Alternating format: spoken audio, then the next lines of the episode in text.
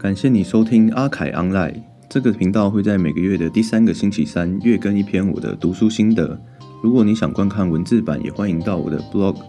连接放在下方的资讯栏。这期间也会不定时的更新我对于日常生活的心情分享，或是社会时事的看法等等。如果你有兴趣的话，欢迎订阅与留言。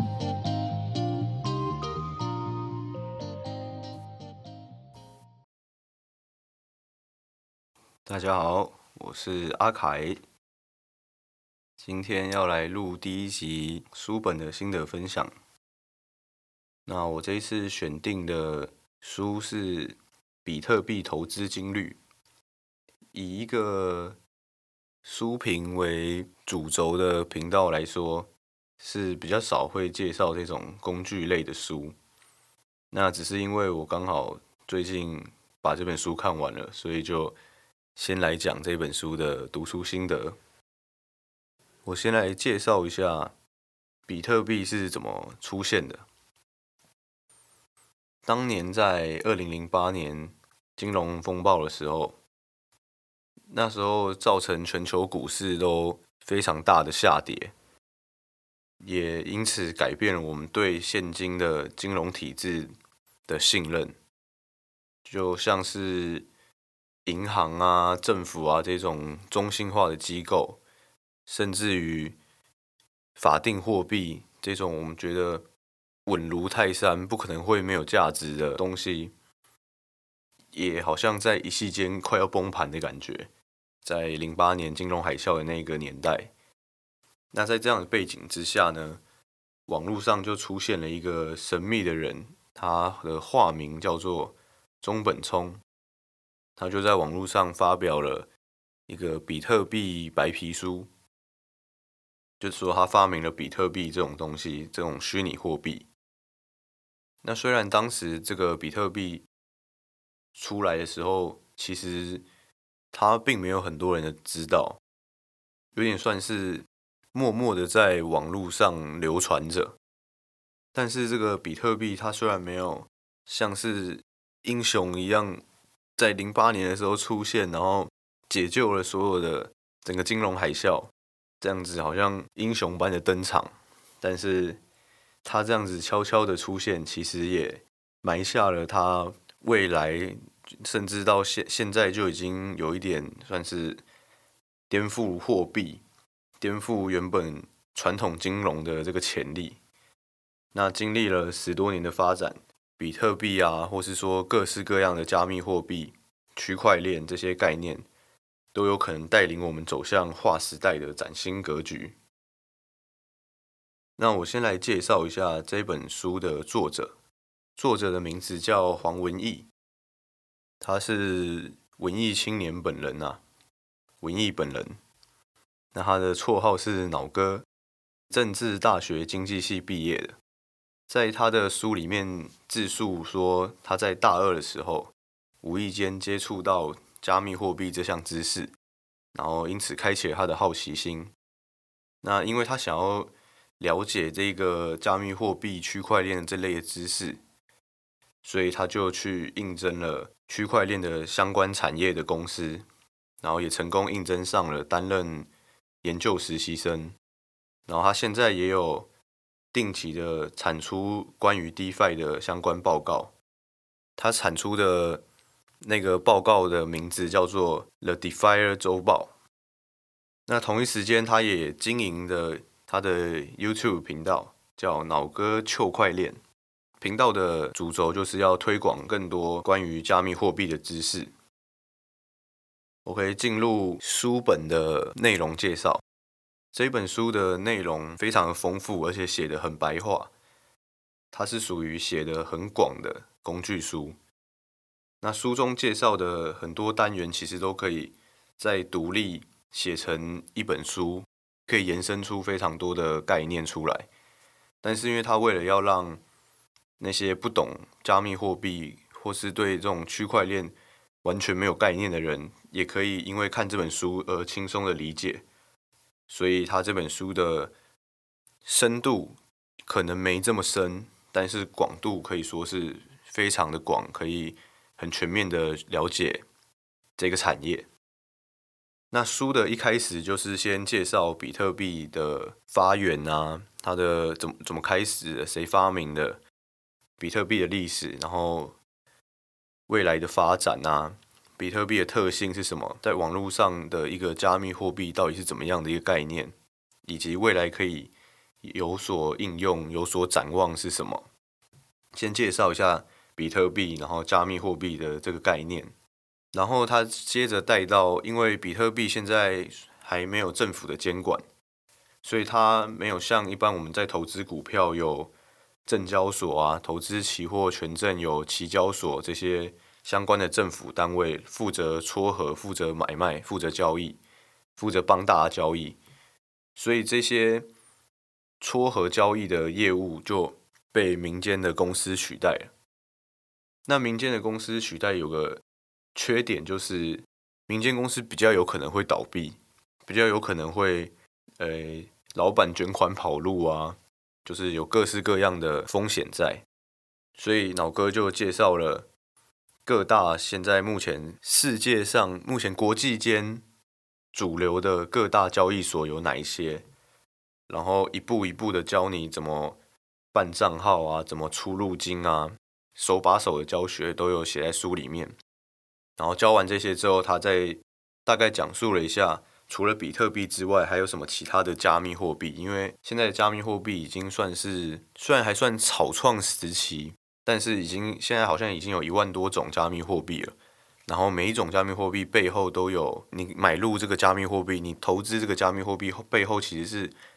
投资它的一个概念。这个加密货币未来是要做什么的？有些可能是就像是黄金一样。它就是用它的稀有性以及大家市场的认同来造成它的币值的涨跌。那有些就是它背后其实是有一些智能合约，或是有些是线上游戏 GameFi，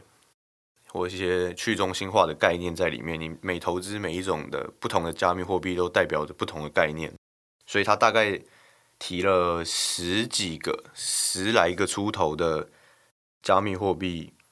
的项目，然后跟它背后代表的技术，然后这些提完之后，他再来提醒，诶，这本书的读者们，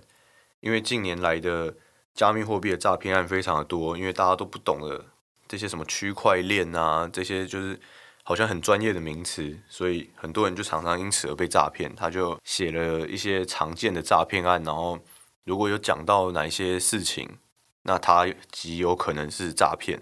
然后还有写到投资加密货币的风险是什么？毕竟我们投资每一项东西，一定要先了解风险，才可以去谈获利嘛。最后的书本中的最后一篇，就是在写比较稍微进阶一点的币圈的投资策略。那这个模式，他这本书这样子的安排，我觉得流畅度是还不错，流畅度蛮好的。因为从刚开始先介绍这个东西嘛，然后再介绍交易所，然后再介绍各个加密货币，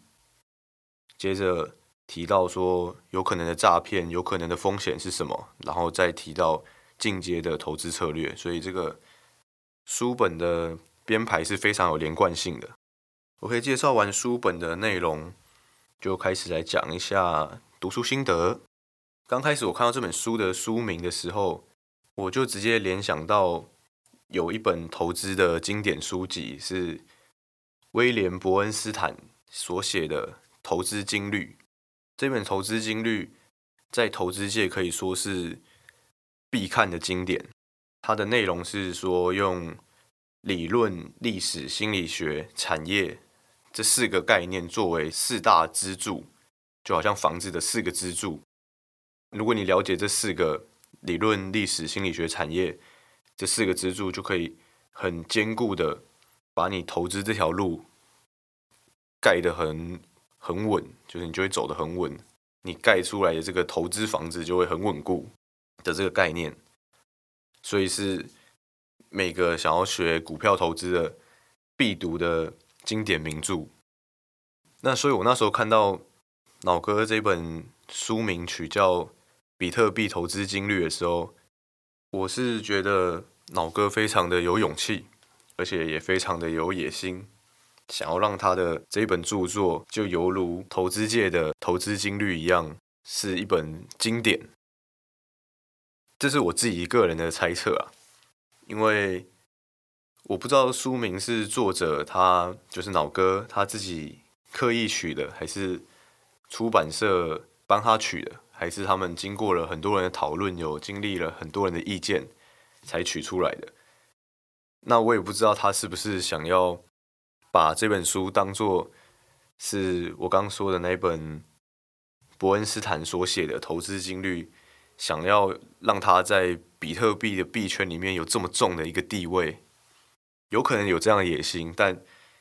也有可能只是刚好取一样名字，所以我不知道。但是我是有联想到。但是如果以英文的书名来看的话，就脑哥的这本《比特币投资金律》就跟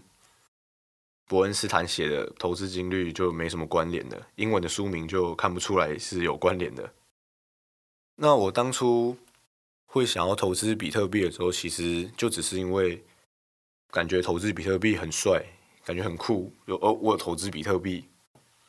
那脑哥在这本书的前言的时候，他也有提到，他当初会买比特币，也只是因为觉得比特币很酷而已，而且他觉得当时他大二那一年，他觉得当时是低点，所以他就买了，就是这么的单纯。那跟我的想法其实是蛮接近的，因为我常常跟身边的朋友啊，有身边接触到人在聊投资的时候，我们聊的内容一定是股票。然后期货、权证，差不多就是这样子。那最多还会有些朋友在操作外汇保证金，大概就是这大方向就是这这几项。可是这些东西其实就是传统金融的投资方式，然后常常听，就就算不会操作，也几乎都听过，所以就感觉不够酷。所以为了要在聊投资的时候让自己酷一点。所以我决定就是要投资比特币，这就是我当初想要投资比特币的想法。那虽然这个投资的动机非常的肤浅，但是因为真的要投入真金白银的钱在这个项目里面，还是要做足一点功课，功课还是要做足。如果投资自己不熟悉的领域的话，那就势必不是一个好的投资，那本身也不会是一个好的投资人嘛。所以该有的功课还是要做。于是呢，我就开始上网学习有关加密货币啊、区块链的这些相关的知识。但是我发现要从零开始学习这个我完全不懂的产业的时候，是非常困难的。那我在试图了解这个过程当中所得到的资讯，也都是很片面的，然后很破碎化的。就是你今天可能点了一篇文章，看到这些东西，然后里面好多名词也都不懂，那你又去查了这些名词的意思，这些名词的解释里面又有其他名词，你也其实看不太懂。就是在了解过程中，其实是有点困难，很难在脑海里就是有整有一整个产业的概念，整个产业的逻辑，就是我觉得很难在脑中建构。那当时在网络上查这些有关加密货币的知识的时候，也非常容易就会看到脑哥的 YouTube 频道，也就是脑哥球块链。所以我我当时也是因为看到了这个 YouTube 频道，才认识到脑哥这个人，不是真的认识，就是有看过他的 YouTube 频道的这种认识。然后看到他，因为想要让更多我们这种投资小白、完全不懂的人更理解加密货币，所以他就出了这本书。那我刚好有接收到说他有出书的这个资讯，所以当然也就买了，然后拿来看。那这本书的深浅拿捏的真的是非常的好，真的是让人很容易读，然后也很容易懂。那就让我能更容易的对整个加密货币的产业有通盘的了解。那跟我上述所说，它内容安排也非常的流畅。但是，因为加密货币其实它作为一门新兴产业，它资讯更新的速度非常的快。那这本书是了解比特币，或者是说了解加密货币的，可以算是第一名的优质入门书。但是如果你是想要投资加密货币，或是你是想要深入了解加密货币，深入了解各个项目背后到底在做什么，这些区块链它未来到底可以做到什么事情，这些更深入的，那你可能就是要时常的追踪更及时的消息，因为现在加密货币、区块链这些技术真的是日新月异，只要有一个人有多突破了一个什么什么东西，它所造成的冲击是非常大的。他可以做到的事情就变得更多了。那我原先因为我并不是电脑工程的相关科系，我没有学过电脑工程，然后我对密码学也没有很完全是不懂的。那我本来觉得说这样的话，我是不是就没办法最深入的，就是最通盘的去了解加密货币的本质到底是什么？就是我就无法理了解加密货币这个产业了。但是因为刚好。就是也是因为看到脑哥，他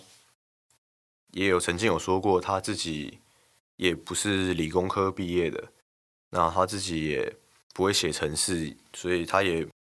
不懂那些币背后的交易码是什么啊，什么之类的。但是他依然做了一个 YouTube 节目，他依然对 DeFi、对加密货币这些东西非常的了解。所以我就看到他这样子，所以我就觉得说，那我们这些可以说是统称文组的人，也可以对加密货币有相当程度的了解跟认识。我们也是也可以有自己的看法，有自己的意见，有自己对加密货币未来的展望。所以这些都是看到脑哥让我觉得说，我很佩服他的这个地方。那我对《比特币投资金律》这本书，在这个当下，在我们这个时代，给予很高的评价，因为它解决了，就是这种不懂币圈的投资人，可以更加全面了解加密货币的整个概念，所以这本书非常适合当做踏入加密货币领域的第一本书。但是，就像我前面有说。区块链、加密货币的技术日新月异，改变非常的迅速，所以也许过了三五年之后，这本书的其中有一些单元就会变得不那么不那么适合，就是变得不合时宜了。那我是很期待那一天的到来，因为如果未来我回来看、回头看这本书的时候，我发现，哎，里面有些讲的事情已经跟现在完全不一样了，那就会觉得。我是有跟着这个时代在走，我是在这个见证历史的一员，所以了解加密货币也是蛮有趣的。而且加密货币在我们未来有可能会占的非常重的部位，所以不一定要投资，先来了解也是挺有趣的。那今天的我对这本书的整个内容啊心得的分享，大概就到此结束。那如果有想要听我分享的书本或是一些主题，都可以来找我讨论，都可以留言或是寄 email，我都会很认真的看完，认真的读完，然后看是用 email 回复，或是直直接在节目上回复。OK，那本集就在这边结束了，谢谢大家的收听。